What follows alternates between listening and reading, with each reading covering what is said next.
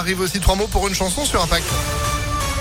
Oui, nous allons jouer ensemble pour gagner vos invitations pour être ce soir à l'Altony Garnier et chanter avec Jean-Baptiste Guégan. Pour l'instant, c'est l'info. Sandrine Ollier, bonjour. Bonjour Phil, bonjour à tous. À la une, une arnaque au maillot de foot. Des parents ont envoyé des vidéos de leur fils à des clubs de football en faisant croire qu'il était gravement malade pour recevoir des maillots gratuits.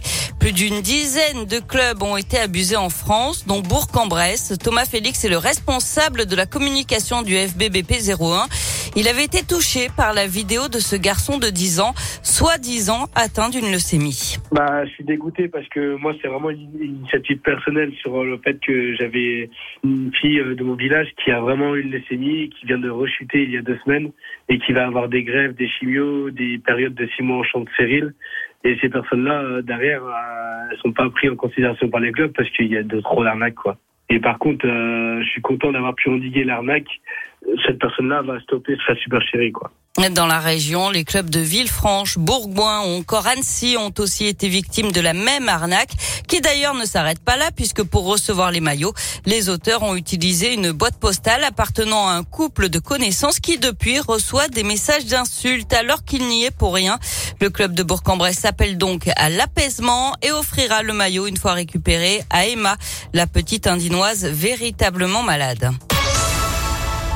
La fin du suspense. Le nouveau gouvernement sera annoncé cet après-midi. C'est ce que précise l'Élysée ce matin, alors qu'Emmanuel Macron et sa nouvelle première ministre Elisabeth Borne ont multiplié les échanges pour composer ce casting.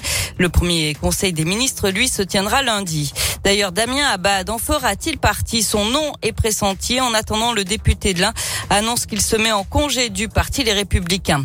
Un ancien directeur des systèmes d'information du Conseil régional devant la justice aujourd'hui. Il est soupçonné d'avoir mis en place un système d'espionnage des élus et du personnel à la fin de la mandature de Jean-Jacques Kéran pour tenter de savoir qui donnait des infos à un journal satirique politique lyonnais. Et puis sous l'effet du soleil et de la chaleur, le mur végétal de la tour de Perrache a grillé. Ça avait déjà été le cas il y a dix ans. Les services verts de l'époque avaient alors oublié d'arroser les végétaux. Ça avait coûté quand même près de 30 000 euros pour le remettre en l'État. Rebelote donc cette année selon le progrès. La ville de Lyon a lancé une enquête interne. On passe au sport avec du basket féminin et la demi-finale retour pour les filles de l'Asvel face à Villeneuve d'Ascq. C'est à 18h45 ce soir à Madobonnet. Du tennis et demi-finale de l'Open Park Auvergne-Rhône-Alpes. Aucun Français présent. Cameron Nori affronte Rune. Demi-Nord sera opposé à Molkan.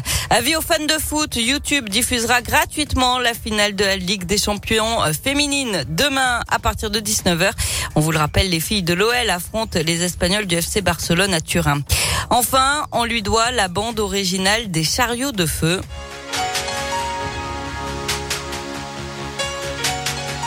Le compositeur grec euh, Vangelis est décédé mardi. Il avait 79 ans. Il fut un pionnier de la musique électronique. Il avait aussi composé la bande originale du film 1492 Christophe Colomb et puis l'hymne de la Coupe du Monde FIFA en 2002. Bah ouais, bien sûr, il a fêté son anniversaire fin mars, 79 ans, vous l'avez dit. Merci beaucoup Sandrine pour l'info qui continue sur impactfm.fr et vous êtes de retour à 9h30. À tout à l'heure. Allez, à tout à l'heure. 9h03, c'est la météo.